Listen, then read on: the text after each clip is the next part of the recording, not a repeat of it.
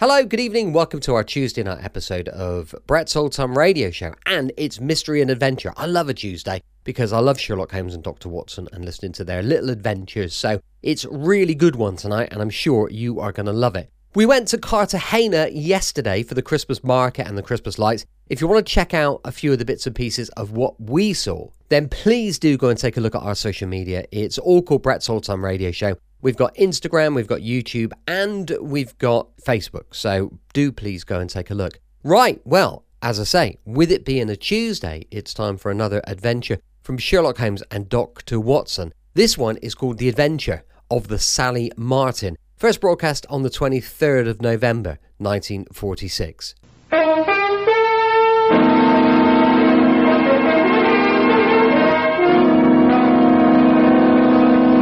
Kreml Hair Tonic and Kreml Shampoo present the new adventures of Sherlock Holmes, starring Nigel Bruce as Dr. Watson and Tom Conway as Sherlock Holmes.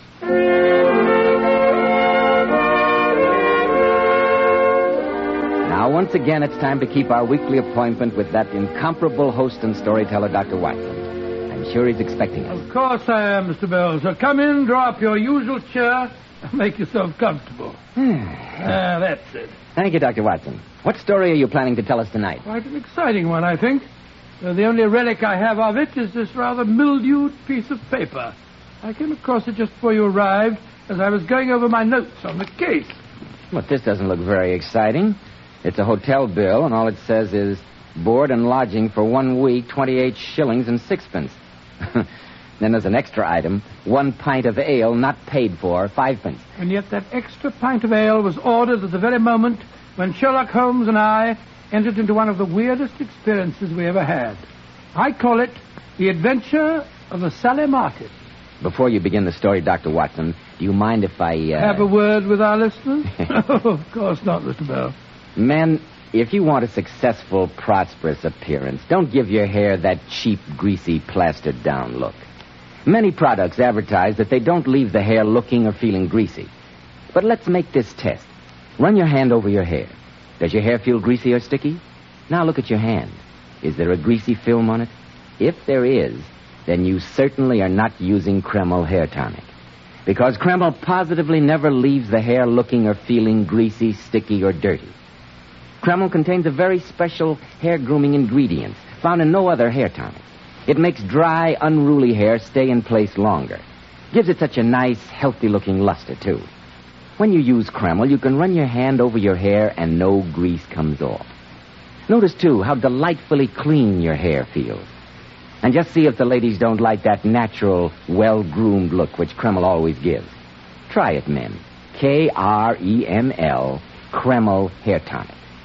Now, Dr. Watson, how about the adventure of the Sally Martin? Well, the story began many years ago in the tiny fishing village of Kingsgate on the Kentish coast. At my insistence, Sherlock Holmes had agreed to take a much needed holiday, and we were staying for a few days at a small seaside inn known as the Silver Dolphin. The adventure began, I remember, on a foggy, bitterly cold evening. Holmes and I, after a hearty dinner, were seated in the public bar of the inn talking to a garrulous old sailor. Little did we think that even in that peaceful village, dark tragedy was stalking us. Tragedy that very soon was to be brought to our attention. Here you are, Albert. Another pint. Thank you kindly, sir. Ah. Yes, you're very good health, gentlemen. What an amazing capacity. That's the fifth. I can't think where he puts it. I see no mystery there, Watson. Go on with your story, Albert. You just reached the point where the shark had turned on you. Well, gentlemen, I ups on the rail and dives into that raging sea. Pulls out me knife. Oh, really? Where did you get the knife? I thought you said that you'd lost your clothes in the hurricane. Stripped to me middle I was. But I always kept a bowie knife stuck in me belt. Oh, really? How uncomfortable. Well, I see the white belly of the shark turning at me. I let him have it. A rip here, a slash there. Ooh, there was blood all over the place. Never saw such a mess. Uh, storytelling's very dry work, gentlemen. I'll order you another pint, Albert. Thank you kindly, sir. Watson, look who's just come in. It's our old friend Sergeant Dobson, isn't it? Yes, and judging by his expression, the local representative of the law has serious business on his mind. Good evening, Sergeant. Good evening, Mr. Holmes. Evening, Dr. Watson. How are you, Dobson? Can I have a word with you, private like? Of course you can. Oh, I beg pardon, sir, but uh, you did say something about buying me another pint. Don't worry, Albert. We'll have it sent over for you. Uh, please give Albert another pint, Annie. Put it on my bill. Right you are, Mr. Rose. Perhaps you wouldn't mind stepping into the private bar, gentlemen. Very well. Now, Sergeant, sit down and tell us what's on your mind. Murder, Mr. Holmes. Great Scott. Who? Where? Well, have you gentlemen noticed the fancy sailing boat that's been moored out in the cove this past week? Yes. I was informed that it was owned by George Byron, the Lancashire cotton manufacturer. Uh, that's correct, sir. The boat's named the Sally Martin. And right at this moment, Mr. Byron's lying there in his cabin with a knife in his ribs, deader than a boiled mackerel. Gracious me. I rode ashore to send a telegram to the police at Canterbury, but I left a constable to guard the people aboard. Good. I, I'm going back now to conduct my investigation. But the Canterbury police can't be here afore morning, and I, I was hoping that... That we'd help you, Sergeant? Well, sir, a case like this is a little outside of my Uh, experience. just a minute, Dobson. Mr. Holmes is still a sick man. It's cold out and foggy. As his doctor, I forbid... you- Rubbish. Oh, How can I stay here in the inn while a murder lies waiting to be solved less than a mile away? Come, Watson. The game's afoot.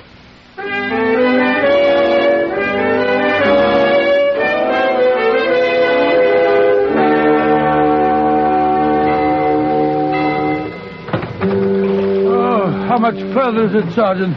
About a, about a quarter of a mile, Well, if sir. we don't get there soon, I won't answer for the consequences. I'm a rotten sailor. Cheer up, Watson.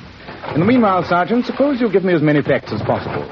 How many people are aboard the Sally Martin? Well, there's three passengers, Mr. Holmes, and, and two in the crew. Well, let's have the passengers first. Well, there's, there's Mrs. Byron, the dead man's wife.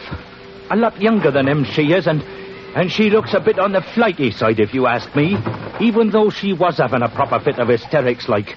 And then there's, there's Clarence Byron, the dead man's brother. And what opinion did you form as to his character? Well, sir, you understand I didn't talk to him much, but he acted cool as a cucumber, just, just as if murder didn't mean a thing to him. And the third passenger? Well, he's a young fella by the name of Hodgson, secretary to the dead man. Very nicely spoken gentleman he is, but it seemed to me as if Mrs. Byron had quite an eye for him, even, even through her tears. That's why I said she seemed flighty-like. You're very observant, Sergeant. Oh, it's, it's just training, sir. How about the two crew members? Well, there's, there's Captain Small. He seemed perfectly above board, and a, a man by the name of Coggins. Arthur Coggins. He's a, he's a deckhand, and a mighty surly one at that. He gave me quite a bit of back chat when I questioned him. Holmes, how much further is it? Barely a hundred yards, old Oh, I feel awful. Do hurry up. Move over, Sergeant. Let me take an oar.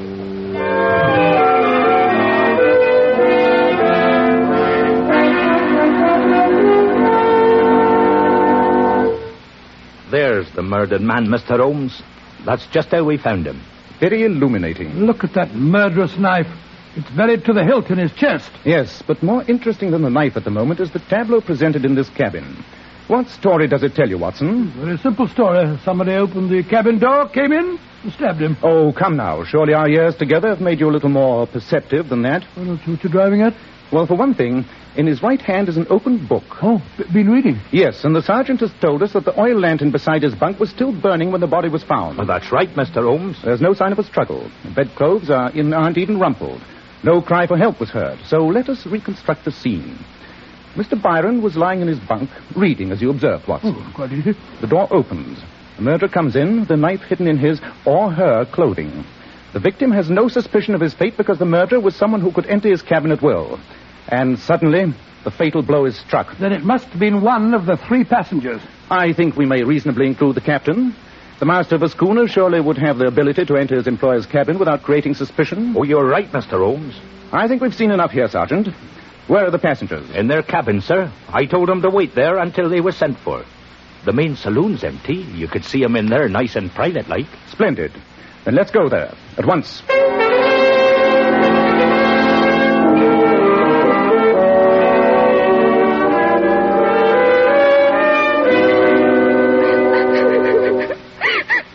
Oh, there, there, there, Mrs. Byron. My friend's only trying to help you. Oh, how can he help me? He He can't bring poor George back to life again, can he? No, madam. But at least I can try to find his murderer for you. He's right, Mum, so take it easy, like, and answer his questions. Very well. Uh, what do you want to know, Mr. Holmes? Can you suggest anyone who might have had the motive for murdering your husband? Oh, half a dozen men. George made a lot of money. He was a hard businessman. He had many enemies. But none of his business enemies had an opportunity of killing him tonight. His biggest enemy, though I never could make him believe it, is on this very boat now. His brother Clarence. Biggest enemy, his own brother. Oh, come, come, come, madam. True. It's true, Clarence sponged on him, has done for years. And ever since I married George, he's tried to be more friendly to me than a brother-in-law should be. Mm-hmm. Just because I was once in the theatre, he seems to think I didn't know how that lady Oh, behaves. you were in the theatre? I wonder if you knew a girl who was Daly's pretty little thing. Her her name was... Uh, Watson, surely this is no time for your theatrical reminiscences. Oh, sorry. who? Mrs. Byron, are you familiar with the terms of your husband's will? Everything he has comes to me. Oh? Well, that's perfectly natural, isn't it? Perfectly. But in that case, your brother-in-law would hardly seem to profit from your husband's death. I don't know what you're suggesting, Mr. Sherlock Holmes. Do you think I stabbed him?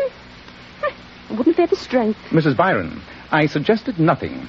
But I'm interested to notice that you answer your questions as well as ask them. Well, I'm not staying here to answer any more questions, Mr. Holmes. I'm going back to my cabin. If you want me, that's where you'll find me. No, wait a minute, Mum. Let her go, Sergeant. And please ask Mr. Hodgson, the secretary, to come in here.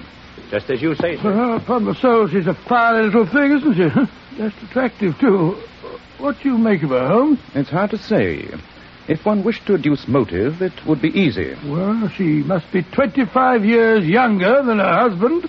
And uh, the fortune coming to her, it is death, eh? Precisely.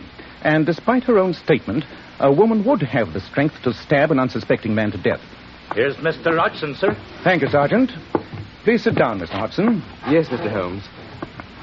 This is a shocking business. It is indeed, my boy. I'd like to ask you a few questions. Any questions you like? When did you last see your employer tonight? Mm, shortly after dinner, Mr. Holmes. He was taking a turn round the deck. We chatted for a few minutes, and then I went to my cabin and retired. It was about 9.30 or quarter to 10. You heard no cry for help, no shout in the night? No, none. The first I knew of the tragedy was when the captain awakened me. Can you suggest who might have had a motive for his murder? Mr. Holmes, that's, that's a little hard to answer. Come now, Mr. Hodgson. Don't hold anything back. You'll have to talk in a court of law, you know. Yes, I suppose so.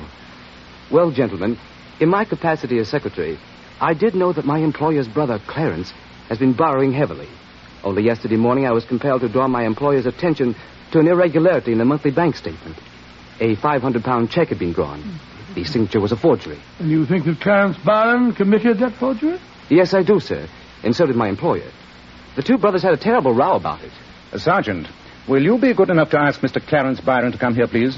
Right you are, Mr. Oak. One very personal question, Mr. Hodgson. Was the relationship between you and your employer's wife a purely social one? As a matter of fact, Mrs. Byron has been very kind to me. Oh, well, My family are dead, and she's taken an interest in me. But I give you my word that it's been purely platonic. Mr. Holmes, Yes, Sergeant Dobson? Mr. Clarence Byron's lying in his bunk, sir. Uh, says he can't come here. He's got a heart attack. a heart attack. That's rather convenient, eh, Holmes? Yes, Watson. And it's also convenient that there's a doctor aboard. Let's go and see him, shall we?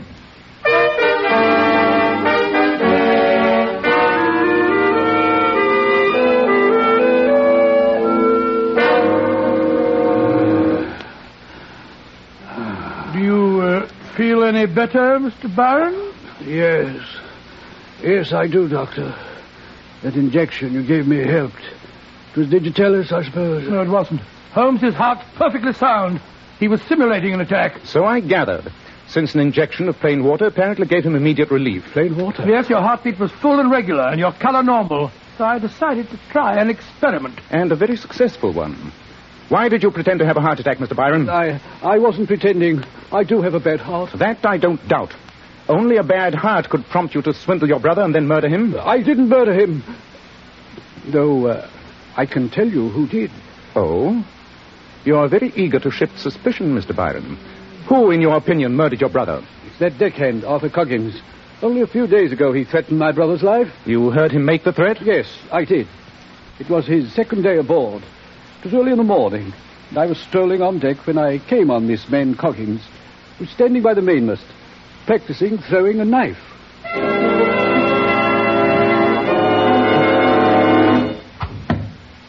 You're pretty handy with a knife, Coggins. What's that? I said you're pretty handy with a knife. Yes. I know how to use a knife. Do you uh, think you're going to like being on this ship? No. Not if I don't get treated like a human being. Just yesterday, the owner yells out to me, Here, you, whatever your name is, treating me like dirt, whatever your name is. Can't he find out my name? I'm as good as he is. One of these dark nights, he'll get what's coming to him.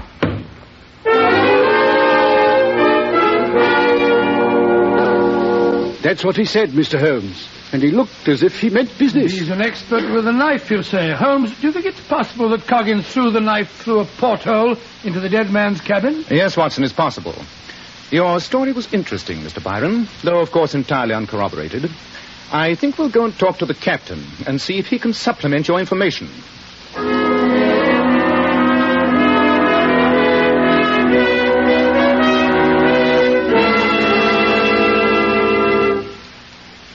Holmes, I, I can't answer for the passengers. That's no business of mine. I appreciate that, Captain Small, but you'll answer for your crew, no doubt. That I will, sir. And this man Coggins is a no good if ever I saw one. Insubordinate, surly, always talking about how he's as good and better than those who employ him. And why did you engage him, Captain? I didn't, sir. That was arranged by my employer, Mr. George Barron. If I had my way, Coggins would have gone back ashore the first day he stepped aboard. Where are his... Qu- Great Scott. Was that a revolver shot? Well, it sounded like it. And it came from the forecastle. Mr. Holmes! Mr. Holmes! This way, Sergeant. Good heavens. Why, it's Coggins. With a smoking revolver in his right hand. He's committed suicide. Yes. Very convincing, isn't it? His head is sprawled on a piece of foolscap. A confession note, no doubt. Yes, it is. Look at this. I killed him, and with my record, I knew you'd catch me, so I took the quick way out. Case is solved, Holmes. On the contrary, Watson, it's becoming more involved. If you look closely, you will realize that we now have two murders to solve instead of one. And somewhere on this boat, a murderer is still at large, and may strike a third time.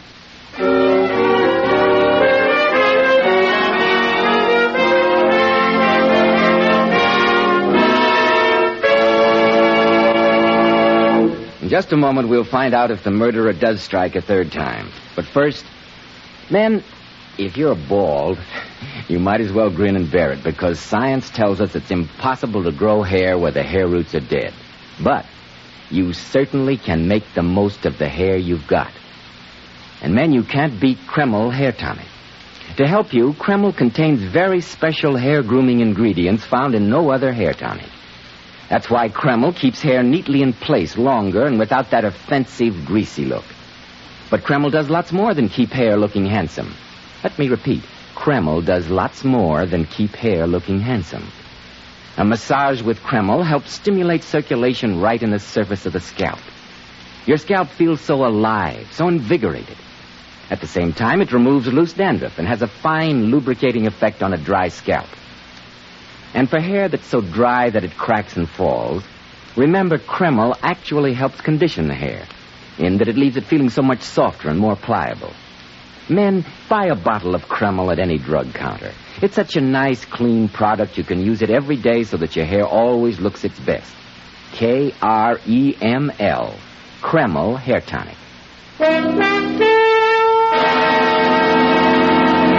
So, Dr. Watson, the apparent suicide turned out to be another of the murderer's victims. Yes, Mr. Bell. Holmes at once sent Sergeant Dobson to check the passengers while the three of us stood in that tiny cabin, an oil lamp swinging above us and shedding a strange glow on the macabre scene. I asked him why he was so positive that it wasn't suicide. You will notice, Watson, that the revolver is in Coggins' right hand. Yes, Holmes, I don't see what... Then the- ignore the right hand and observe the left. A deckhand is accustomed to hard manual labor. Notice the calluses on his left hand and the freedom from them on the right. By Jove, he was left-handed. Yes, he, he was, Mr. Holmes. I, I, I've noticed him at work. Again, you'll observe the shot entered his head from behind the right ear. A remarkable feat of dexterity for a left-handed man. And the murderer had the note ready, shot Coggins from behind, but made the mistake of placing the revolver in the wrong hand. Precisely. But this note, obviously in disguised writing, poses another problem. What does the phrase, And with my record, I knew you'd catch me mean. He must have had a police record. But why volunteer the information? I wonder if the murderer had a reason.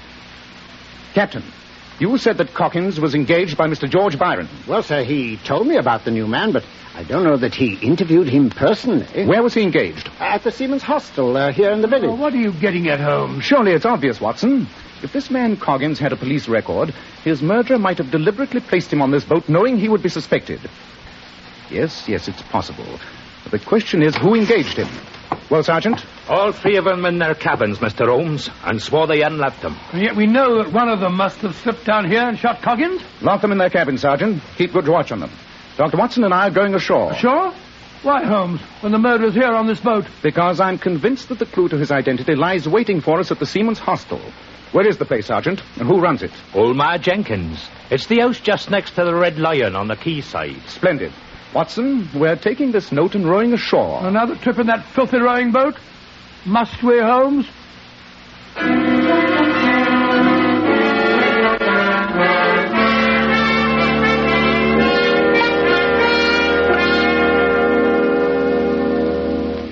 It's a fine time of night to rootle a respectable woman out of a warm bed, I must say, and no mistake. But, Mrs. Jenkins, you Call could- me Ma. Everyone calls me Ma. Very well.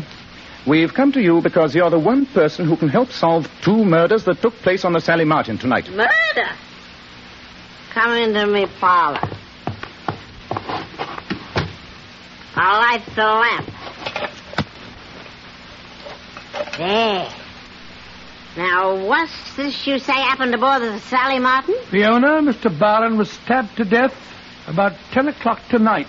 Later on, a seaman by the name of Arthur Coggins was killed, too. Arthur was killed. You knew this man, Arthur Coggins? Of course I did. Over a year he's been staying with me. He couldn't get a ship because of his record. What record was that? He brought his ship's papers to me. They all do when they're out of a berth. The last ship he was on two years ago it was, he got mixed up in a knife fight. Oh, did he? a Lascar was killed and Arthur arrested. They couldn't prove he was guilty, but he hasn't had a berth since because it was written in his papers. That fits into your theory, Holmes. The murderer engaged him deliberately, knowing his record. Exactly. Mrs. Uh, Ma, That's me. Do you recall the name of the man who interviewed Coggins? No. The man who engaged him for the Sally Martin? Uh-uh. No. But, but it's here in my book. It's the last entry I made. Uh, here it is. Clarence Byron. The brother. There's our man, Holmes. Could you describe the appearance of Mr. Byron, Ma? No, I, I can't say I remember much about him. He was all muffled up. He was a nice spoken gentleman, though. You can recall no clue to his identity? It's, uh, worth a sovereign to you if you can. A sovereign. Well, let me think. Ah, yes, there's one thing I do remember. He had a gold signet ring on his right hand. Splendid, Ma. Watson, the case is solved. Of course it is. Clarence is the man. May I congratulate you on your powers of observation, Watson? Ma, here are two sovereigns for you. Two. But you the said... extra one is for the privilege Ah, of borrowing this uh, registry book of yours for a few hours. no. I'm taking it back to the Sally Martin with us so that we may compare the handwriting in it with that of a murderer.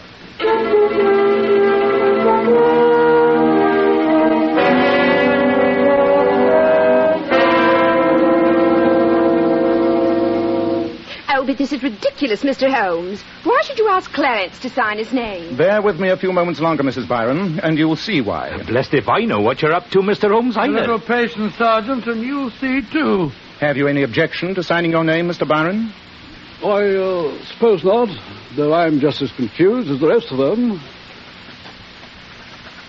There. Thank you. And now, Mr. Hodgson, I wonder if you'd mind helping us. Of course not, Mr. Holmes. What can I do? You saw a forged check. I wonder if you'd try and imitate the signature that Mr. Clarence Byron has just written. Mr. Byron's signature? Yes, his writing is extremely individual, but I think you could help prove that under certain circumstances it can be elastic. See how nearly you can imitate it. I think it'll help us to prove that he murdered his brother. Clarence, you did murder George. I knew it. Mabel, you're out of your mind. Will you copy his signature, Mr. Hodgson? Of course, if you think it'll help you. Holmes, Holmes, look, look. Hodgson. Sign, please, Mr. Hodgson. Clarence Byron. There. Thank you. That's a remarkably fine gold signet ring you're wearing, Mr. Hodgson. Thank you. Watson, give me Ma Jenkins' registry book. There you are, Holmes. Sergeant, I want you to compare the signature in this book with that which Mr. Hodgson has just given us. I think you'll agree that they're both written by the same man. They are. Well, blow me down. So he forged Clarence's signature. Exactly. He is quite a specialist in handwriting. Albert, you didn't kill him. You couldn't have done it. It's no good, Mabel, and you know it as well as I do. You knew what I was up to. You helped me. you suggested that I use Clarence's name. That's a lie. A lie or not, Sergeant, I suggest you take out your notebook. They're talking in front of witnesses, so make the most of the fact.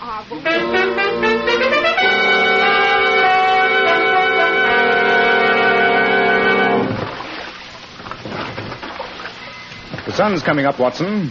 Uh, yes, the, the sea's calmer, Higgins.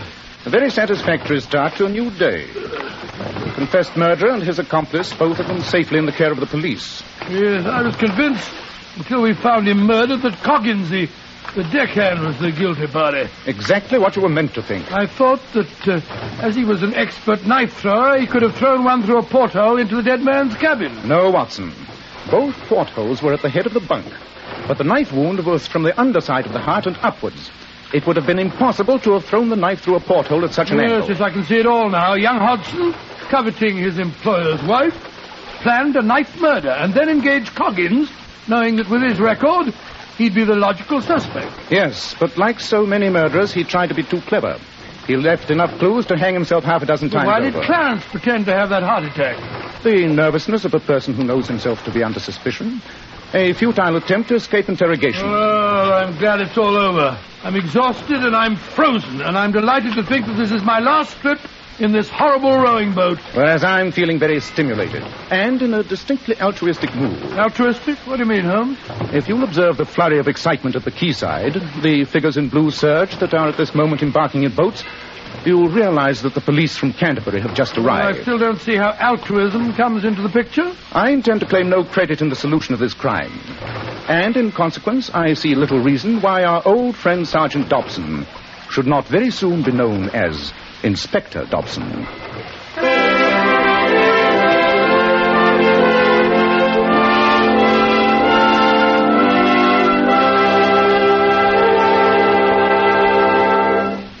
In just a moment, Dr. Watson will tell us something about next week's story. But first, girls, if you want to really make a hit with the boyfriend, here's a beauty tip right out from here in Hollywood. And one which lovely Powers models were among the first to discover. Give your hair a 10 minute glamour bath with Kreml shampoo. This amazingly beautifying shampoo has been especially developed so that it actually brings out all the brilliant, natural luster of each tiny strand of hair. Kreml shampoo leaves the hair fairly teeming with highlights. And don't forget, Kreml shampoo is wonderful for the entire family. And yes, even in the hardest water, it whips up gobs of rich, luxurious foam, which penetrates right to the scalp and removes all loose dandruff as well as the dirt. So, ladies, buy the large family size of Kreml shampoo. K R E M L. Kreml shampoo, the largest selling shampoo with an oil base.